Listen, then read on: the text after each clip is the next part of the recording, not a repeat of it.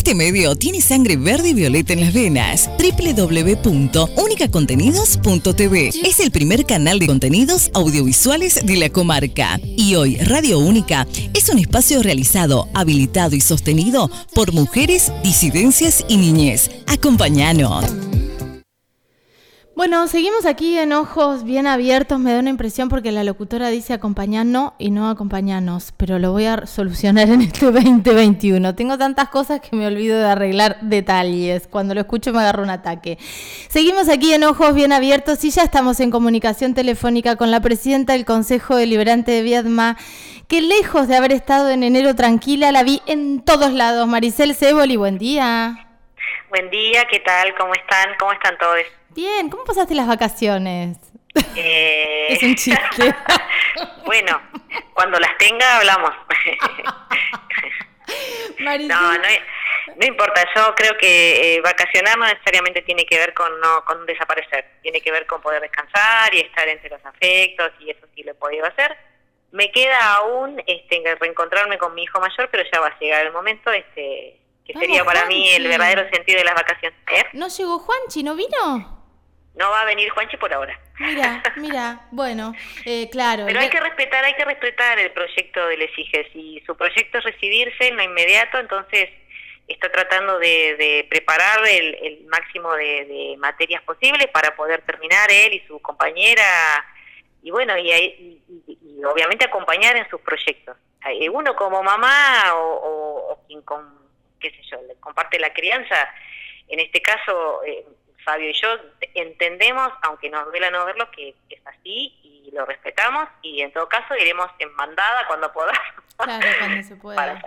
Totalmente. Eh, esto de las vacaciones y cómo nos cambió la mirada en todo, ¿no? En qué es para nosotras, nosotros, nosotros descansar, qué son las vacaciones, para qué aprovechamos el tiempo, en qué ponemos nuestra, nuestra energía, cuando, cuando el mundo nos permite elegir dónde poner la energía, porque a veces sucede como en estos contextos que tenemos cosas que apremian, que eh, tenemos circunstancias extremas en las que, en tu caso, Maricel, eh, en el área del Consejo Deliberante, que la verdad es que está haciendo un laburo más allá de lo que tiene que ver con el, con el legislativo y están poniendo el cuerpo en, en el campo, de, por decirlo de alguna manera. Eh, bueno, estamos en una circunstancia muy compleja. Arranquemos con tema COVID y el recorrido que se hizo en el barrio Lavalle, porque sigue preocupando la cantidad de contagios, la crisis sanitaria, lo que está pasando con los y las trabajadoras de la salud que siguen agotados y agotadas. Sí, en realidad, este, eh, a ver, hay una, una cuestión que, que vos mencionaste y creo que una de las cosas a las que más nos resistimos en este contexto de pandemia es a cambiar eh, el modo o la manera en la que estamos acostumbrados a desarrollar nuestra vida o elaborar nuestros proyectos, ¿no? Creo que esta pandemia ha marcado un quiebre y una impronta en relación a esta cuestión y hace que revisemos un montón de cosas. Eh, la realidad es que para quienes estamos trabajando y, entendemos que estamos aquí porque la gente, la comunidad, los vecinos nos han elegido, eh, lo que hacemos es entender cuál es la demanda que ellos tienen. Y tal vez vacacionar es como yo te digo, es encontrarte con tu familia, es tomar... Nosotros vivimos en un lugar de privilegio y entiendo que podemos aprovechar cada uno de los espacios que tenemos siempre que podamos respetar las medidas sanitarias, pero no podemos desentendernos de los que están en la primera línea de trabajo, en las necesidades que todos y todas tienen en relación a lo que está sucediendo, y es lo que vos llamás esa tarea de campo, independientemente de que el legislativo tiene otra otra mirada. Yo vengo de un, de un, del Ejecutivo Provincial, de hacer un trabajo permanente de campo a lo largo de tantos años de, de trabajo que tengo, de profesión, y lo cierto es que cuando vos escuchás a los trabajadores y a las trabajadoras cuando vos te sentás con la gente, con las personas, con los vecinos que están pasando un momento determinado de sus vidas, sea por una necesidad o por un proyecto, el enriquecimiento es nuestro. Eh, a nosotros nos, nos ayuda y nos enriquece. Entonces, en ese contexto es que nos acercamos hasta el CAP Gustavo Andriani por, por una invitación que nos hace Rodo y, y escuchar a los agentes, a las agentes sanitarias en este contexto es muy importante porque dan una visión allá de que la podamos tener más puntual y específica de las necesidades sanitarias, ¿sí? ¿Por qué les cuesta cuidarse? ¿Por qué, qué cosas pasan con la alimentación, qué situaciones estamos viviendo a partir de esta pandemia y de algo que creo fue muy significativo, que es la ausencia en las escuelas. Eh, porque una cosa es el sistema educativo que siguió trabajando, y yo voy a defender esta posición porque independientemente de las individualidades, hubo un compromiso y un trabajo del sistema educativo de los docentes con los estudiantes. La presencia física, que es la mirada, el contacto, el diario, el cotidiano, no lo hubo por la pandemia. Entonces, hay un montón de cosas que van más allá del trabajo que siguieron haciendo los docentes, que quedó como eh, sin ese análisis cotidiano que con tanta este, certeza muchas veces hacen eh, los docentes en el aula, digamos, ¿no? Totalmente. Eh, Ahora, Maricel, te hago, te hago una pregunta respecto a esto porque eh, tenía, tenía como en carpeta preguntarte acerca de de las clases sí o las clases no, porque el otro día hablábamos con Mónica Silva, ella defiende la vuelta a clases em, eh, en este trabajo de campo que también hacen las legisladoras, algunas legisladoras que, que se ponen como al hombro esta tarea también, que corresponde además en este contexto veía que todo, que todo lo, todo lo que queda caído, más allá del trabajo que hicieron los docentes, que fue terrible también, porque adaptarse a una virtualidad, que los pibes no te den pelota del otro lado, que saben que muchos chicos no tienen conectividad. Digo, pero quedó mucha gente, muchos niñas, muchas niñas fuera del sistema eh, con este contexto. Entonces, digo, ¿es, ¿es importante la vuelta a clases de alguna manera para registrar violencias, abusos, hambre? Digo, muchas cosas, ¿no? Yo creo que mientras estén este, garantizadas algunas cuestiones básicas que son vinculantes con la sanidad, que es un poco lo que se está trabajando ahora desde el Ministerio de Educación, un poco no es lo que se está trabajando, creo que es importante la vuelta. Yo escuchaba el otro día, bueno, tuve un encuentro con el Ministro de Salud y, hablábamos sobre la visita de Carla Bisotti, que merece el mayor de los respetos en lo que a mí refiere. Entiendo que sí, lo que sucede es que hay que escuchar todas las posiciones y también entender que tal vez eh, los docentes estén con necesidad de volver, porque yo hablo con muchos de ellas, muchas de ellas o muchos de ellos y tienen el deseo de volver a reencontrarse con sus estudiantes. La, carrera de docente es una vocación, por sobre todas las cosas. Eh, y, creo que eh, hay, que garantizar algunas cuestiones que no, tienen que ver solo con las medidas sanitarias, sino también el cómo, ¿no? Esto de, en algún momento lo dijo la actual ministra, Mercedes Jaratraquia, espacios rotativos, eh, los, recreos planteados de otra manera, las salidas, que es donde generalmente se, provoca la aglomeración de gente, eh, de personas e incluso de estudiantes, revisarlas, pero hay que volver, hay que volver. Claro. Lo que por ahí muchas veces nosotros, que, quienes no, no han estado inmersos en el sistema desde los distintos lugares posibles, como me ha pasado, yo tuve la fortuna de atravesar casi todos los espacios educativos, eh, hay un montón de cuestiones que por ahí no se miran pero que son prioritarias. Algo tan simple por, que tiene que ver con cómo, cómo trabajamos la salida del estudiante o la del estudiante de la escuela.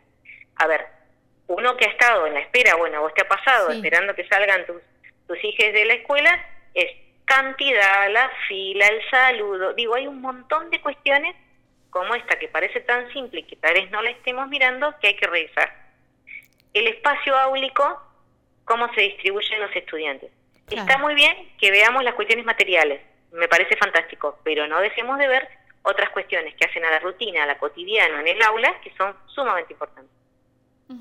Totalmente. Ojalá, ojalá que podamos eh, todos desde nuestro lugar, digo, como mamá, como papá, como, como tutora, tutor, no sé cómo, cómo decirlo, como a, enseñarle también a las niñas a, respetar ciertas normas. Yo escuchaba ayer a un papá eh, muy preocupado diciendo, ay, pero ¿y cómo mi hija va a respetar el distanciamiento? Y sí, lo va a tener que respetar el distanciamiento. ¿No? yo sabes que creo, Caro, que en general eh, las niñas han demostrado un conocimiento y un respeto por las medidas superiores a las adultos. ¿eh? Yo en eso estoy absolutamente convencida. Por supuesto. Eh, me parece que tienen mucho más, este, hemos puesto la mirada sobre la adolescencia y hemos sido muy críticos con la adolescencia y yo no estoy de acuerdo con eso. ¿eh? Me parece que, no quiero ser categórica, porque hay como, como un universo muy amplio, pero me parece que es muy simple proyectar sobre el otro, sobre un grupo etario, sobre una determinada condición, cuando en realidad eh, la responsabilidad lo tenemos que asumir entre todos y todas. Sí, claro, en la, se quejaban por, la, por los chicos que se juntaban a tomar una cerveza y después los de 50 se morfaban un asado todos juntos. Y, a ver, hay, eh, por eso digo, hay cuestiones eh, sobre las que hoy temprano a la mañana justamente hablábamos este, sobre la, importancia de, del manejo de las redes sociales, de la información que aparece en las redes, de cómo se, se incentiva, se distribuye y se, se profundizan a lo mejor preconceptos y van, viste, como el teléfono descompuesto, sucediéndose en distintos este, estadios hasta llegar a un concepto que se establece como tal y tal vez desde el inicio nunca fue así yo he trabajado muchos años con adolescentes y tienen un criterio y una mirada mucho más lógica y de mucho más sentido común a veces que los adultos. ¿eh? Eso te lo puedo firmar donde totalmente, Totalmente, totalmente, Maricel, te cambio de tema porque mm, estamos... Eh, todavía estamos como, eh, no sé si la palabra es conmovides, porque sí, estamos, estamos eh, indignades, conmovides, eh, eh, enojades. Nos está pasando de todo con respecto al femicidio de Úrsula y estas ¿viste? y estas 18 denuncias, digo, y esta ausencia del Estado, Maricel, y después el, los policías tirando balas y, y reventándole un ojo a una amiguita. Yo, eh, Caro, lo he manifestado más de una oportunidad y hablo en primera persona porque sabes que no tengo dificultad en hacerme cargo de lo que digo. Me parece que eh, más que decir y mencionar hay que empezar a hacer. eh, y en esto nos involucramos todos. Eh, cuando hablamos de la justicia patriarcal, eh, entendamos que no deja de serlo porque hay en nuestro país un mayor número de juezas. Hace un tiempo tuve la oportunidad de trabajar con el colegio de con la agrupación dentro del Colegio de Abogados y Abogadas, este, que está abordando cuestiones vinculadas con el género. Y me tomé el atrevimiento, porque creo que fui atrevida, de decirles, fíjense que no debe ser casual, que en casos de familia siempre haya una jueza. En su mayoría con muy buena formación, muy sólidas y muy solventes. Pero no, no podamos, empecemos a leer entre líneas. Empecemos a leer entre líneas. Cuando nosotros hablamos de la justicia patriarcal, hablamos de una falta de mirada y de escucha cuando hay una denuncia específica que tiene que ver con la violencia. Cuando una mujer dice que se siente perseguida, tomemos lo que dice. Y si después hay otro contexto por el cual lo dijo, es harina de otro costal. Claro. Pero en lo inmediato, es como cuando un, un niño viene, una niña viene y dice, me pasó esto hacemos 20.000 elucubraciones. No, es eso lo que dijo. En el después vemos qué hacemos. Totalmente, totalmente. El otro día aquí en la comisaría, no fue la comisaría de la familia, lo quiero aclarar, pero fue en otra comisaría. No, no, la comisaría de la familia tiene un trabajo muy, muy intenso, muy eh, importante. Em, pero fue en otra comisaría que prácticamente se hizo un careo entre la denunciante y el denunciado, porque apareció, irrumpió y el comentario de un policía fue, bueno, la perspectiva de género es subjetiva. Digo, empezar a trabajar. Sí, además en, un contexto que de, gobierno que intenta que no lo sea y que entiendo que las individualidades muchas veces obstaculizan esta, este proceso, digamos. Uno sabe que hacia dónde va, eh, además eh, en general te califican como la que busca, la que pide, la que lucha por... Y a mí es muy común que me digan, no, porque nosotros conocemos tus luchas. en realidad yo celebro que así sea, pero y vos sabes perfectamente bien que hace hace muchos años que, estoy en esta en esta cuestión. Cada uno lo, lo que es subjetivo es el modo en que las luchas están, pero no la, la, acción, la perspectiva, digamos. A ver, si estamos hablando de una situación de violencia, corrámoslo, si tanto te cuesta pensarlo desde, la, desde, la, desde el lugar de la perspectiva, pensarlo desde la humanidad. No importa si es una mujer y un hombre y ese hombre golpea a esa mujer pensás que son dos personas que están viviendo una situación de violencia en la que una puede salir dañada. Eso es lo que tienes que pensar. Ese es el punto en el que tenés que pararte si la perspectiva de género te hace ruido por decirlo de alguna manera. Sí, pero me parece súper interesante esto, porque eh, eh, nosotras con las chicas, con, con, Telma y con Lau, cuando hacíamos el programa, pensábamos, bueno, a ver, ¿cuáles son los conceptos que hacen que la gente diga, bueno, no, no las escuchamos, van a hablar de feminismo? A veces hablamos de justicia patriarcal y ya al decir justicia patriarcal piensan que estamos hablando de una cosa muy radical y es lo que nos atraviesa todos los días. Entonces, eh, encontrarle desde lo discursivo, de esto que vos estás diciendo, bueno, velo como un acto de humanidad, digo, mira lo que está pasando entre dos seres humanos acá. ¿Qué pasa? ¿Qué tengo que hacer yo como eh, funcionario o empleado del Estado? Maricel, hay una, hay, hubo un proyecto de ordenanza que me parece que ya, que ya está en vigencia, que fue en diciembre y medio que se perdió entre fin de año, que tiene que ver con los cursos en licencia de conducir con perspectiva de género, que tiene que ver con esto que estamos hablando, ¿no? Claro, ese es un proyecto del bloque Frente de Todos eh, y el, su presidente, el concejal Luciano Luis, que eh, obviamente con, absoluto respeto sabe que cuáles son mis, mis, caminos, mis luchas, dijeran tanto, y antes este, me invita a participar en este proyecto. Había cuenta de que ya había conversado yo con, con Adrián Milka, que es quien está a cargo de tránsito en el municipio, con una firme intención de trabajar en eh, la, la perspectiva de género para la actualización o para sacar el registro de conducir. En realidad lo que nosotros en ese proyecto eh, que me invitan a participar, y, lo digo porque si no quedaría como algo propio y no lo fue, pero, pero sí adhiero porque eh, me parece que en estas cuestiones no hay diferencias eh, partidarias. la idea es que alguien preparado con conocimiento pueda facilitarle a quien vaya a acceder al, al carnet de conductor una capacitación para aliviar aquellas cargas que tienen que ver con ciertos este, ejercicios de la masculinidad sobre, la, sobre las mujeres.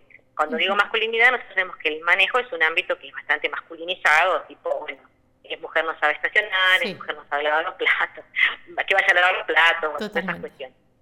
Eh, y la idea es que se pueda trabajar sobre estas cuestiones y sobre todo sobre eh, la prevención en, en la acción de la violencia de género, porque hay ámbitos en donde se ve con mucha mayor claridad.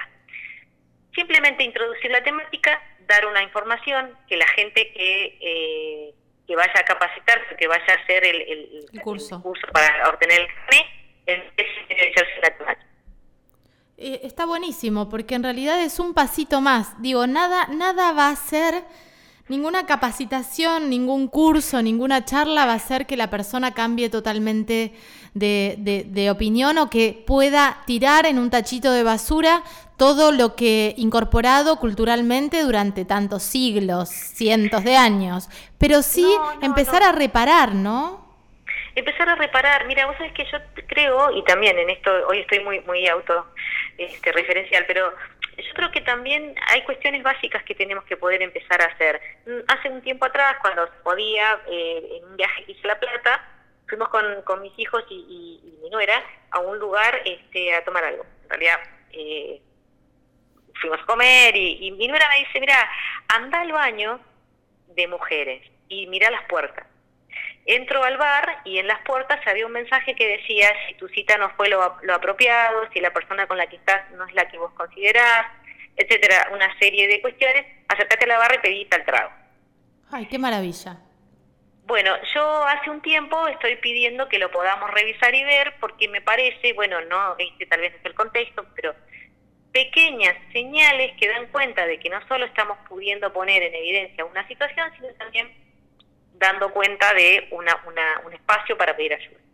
Creo que estas cuestiones hay que empezar a, trabajarlas más profundamente. Porque la perspectiva de género, si solo la llevamos al ámbito del ejercicio del feminismo, deja de ser perspectiva de género para ser una lucha feminista. Está, está buenísimo eso, empezar a ver en, todos los ámbitos. Por eso esto de la licencia de, conducir me parece que es un puntito más. También lo que está pasando con, el, el, mm, con la ordenanza que tiene que ver con perspectiva de género en los medios de comunicación. Ahora, nosotras que estamos como hablando mucho de este tema, estamos realmente preocupadas a ver cómo se va a implementar, porque también tiene que ser algo no solo del Consejo Deliberante, sino con un compromiso de la municipalidad, tal, vez con un compromiso del gobierno provincial. ¿Se puede llegar a eso? Yo creo que sí. A ver, eh, lo que nos está dificultando hoy, y, vos lo sabés, eh, es, es, por ahí un poco el encuentro como para concretarlo, pero hay un compromiso establecido y hay una, una digamos, tanto sea de parte del municipio como del Consejo Deliberante, en llevar y ejecutar esta ordenanza tal como está escrita en los términos en los que está planteada. Eh, creo que nos estamos dilatando un poquito en la cuestión que tiene que ver con poder capacitar y tal vez, no sé si hoy, y lo digo con sinceridad, no sé si hoy es lo que hace falta. Yo creo que lo que hace falta es ser más contundente con el mensaje. Digo, esto debe hacerse de tal modo, por eso también, bueno, nosotros, vos sabés, venimos trabajando en algunos aspectos, esto debe hacerse de tal modo para no herir susceptibilidades, para no generar comentarios absurdos, para que nadie emita un juicio de valor sobre nada, pero por sobre todas las cosas porque merecemos un trato igualitario en cualquier aspecto que se, que se, publicite, que se, plantee o que se, se informe. Totalmente. El compromiso existe, creo que en esto, bueno, lo hemos hablado personalmente, claro, hay que ir como más, este, eh, sin, eh, digamos, no, no caminemos sobre el agua, porque no estamos preparados para eso. Vayamos sobre tierra firme y planteemos las cuestiones como, como deben ser. Eh, qué es lo que está, qué es lo que no, por eso nosotros hablamos de un manual de estilo, existen en otras localidades, tomemos lo que tenemos previo, analicémoslo, lo, lo hablamos permanentemente con la concejala Vanessa Cacho porque es un compromiso, eh, de hecho la participación en esta ordenanza fue una idea este, a partir de ella y, la verdad es que hay, hay, mucho compromiso, pero lo que no queremos es seguir dilatando. Totalmente. que bueno, entendemos que sí, sí, sí. No, y además que cuando se hizo la encuesta, eh, muchos medios hicieron silencio también, digo, muchos comunicadores y comunicadoras hicieron silencio, entonces está buenísimo repensarnos también en este rol, que, que tenemos tanta responsabilidad, Maricel. Ayer veía la foto de Úrsula y la foto del femicida tapada. Digo, ¿qué nos está pasando? Digo, hay, hay mucho para... después apareció la foto de esta, de esta chica que fue agredida cuando fue a protestar a la comisaría, con puntos de talle. Y, los agresores estaban del otro lado. O sea, me parece que esto como, como pasa cuando, cuando a un estudiante eh, lo acosa o un compañero, una compañera, lo violenta, lo agrede, ese estudiante o esa estudiante es la que está vista. El agresor y ya, más o menos. Toda forma de violencia hay que quitarle la mirada sobre la persona que está siendo violentada. Hay que empezar a mirar al que agrede, porque el que agrede tiene una situación que lo lleva a hacerlo. En este caso particular, había ya una presunción de que podía llegar a suceder. ¿Por qué esperamos a que suceda? Totalmente, totalmente. ¿Quién eh, no escucha? ¿Quién? A ver, discúlpame, pero eh, me pasa lo mismo que a vos. Llega un punto en donde uno se pone muy, muy, este, se enoja porque lo que intenta hacer desde la palabra, desde el diálogo y desde la desde la el consenso termina siendo algo tan parcializado y una lectura tan particular que ah, mira a la madre no sé qué y como si ya sabía no sé no no no ya está. No revictimicemos no revictimicemos Totalmente, por eso, cuidarnos desde todos los lugares posibles y las ordenanzas hacen eso. Ojalá que muchas de las ordenanzas que están apareciendo acá en el Consejo Deliberante de Viedma también se copien en el Consejo Deliberante de Patagones, también se pueda ampliar a algo provincial, porque son todas herramientas para tener, para, para construir, si es que se puede, una sociedad más pacífica, más igualitaria, más amorosa, más respetuosa, un montón de cosas que... Con mayor consenso, con mayor consenso. Totalmente, totalmente. Por pensar distinto no somos enemigos, enemigas, enemigues. Eh, digo, basta, basta de todos estos enfrentamientos, basta de las persecuciones. Eh, vivir en una sociedad un poco más elevada, en un montón de cosas que son las que importan, ¿no? Sí, además demostrar que somos personas que tenemos capacidad para poder hacerlo, porque creo que, eh, a ver, eh, esta pandemia lo que está poniendo como en evidencia son algunas cuestiones de las que veníamos este, eh, con, el, con el andar o tapándonos o, no pudiendo mostrar. las personas tenemos en, en nuestra constitución psíquica algunos rasgos que mientras podamos vivir dentro de una rutina ya preestablecida o dentro de una norma, están ocultas como esto se desbarata a partir de la pandemia, a partir del temor, a partir del miedo que genera algunas acciones, la enfermedad que, realmente es preocupante porque entendemos que puede haber un proceso que va por el lado de la vacuna, pero no tenemos certeza de que todos podamos y todas podamos vacunarnos. Bueno, todas estas cuestiones lo que hacen es generar este, un una manifestación de la violencia que todos tenemos en nuestra constitución psíquica, que la tenemos más o menos trabajada mientras las cosas van funcionando de la mejor manera posible. Lo que nos está pasando es que la mediatizamos y siempre la proyectamos sobre alguien. Como hoy el Estado es el más este, representativo frente a las cuestiones que estamos viviendo, va sobre el Estado. Cuando el Estado responde, va sobre las personas. Y así terminamos en una situación en donde es todo contra todo. Y eso es lo que tenemos que evitar. Sí, igual, totalmente. Igual eh, cuando el Estado está ausente o es ineficiente, también es violento. Hay mucha violencia institucional, ¿no? Sí, yo, eh, esas son las cuestiones que hay que poder, este, yo miraba ayer, vuelvo, volvemos sobre lo mismo, lo de Úrsula, a ver, no entiendo cómo, eh, digamos, no entiendo la ausencia de autoridad, no, no la entiendo, me parece que está generando una, una batalla en, un lugar, en un pueblo, en una localidad, eh, a partir de una, injusticia absoluta. Escuchar a esa mamá es desgarrador, hmm. eh, ver los mensajes que, algunas amigas de Úrsula muestran también, y la verdad que cuando nosotros decimos ni una menos, nunca más en su momento, es porque lo sentimos así. Totalmente. Maricel, gracias por esta charla. La verdad es que vamos casi media hora, perdón. Pero bueno, ya, ya nos vamos a encontrar. Te mando un beso inmenso. Gracias, igualmente para vos, Carito. Muchas gracias. un besote, chau, chau. Eh, Maricel Ceboli, presidenta del Consejo Deliberante de Viedma, charlando aquí con nosotros en Ojos Bien Abiertos.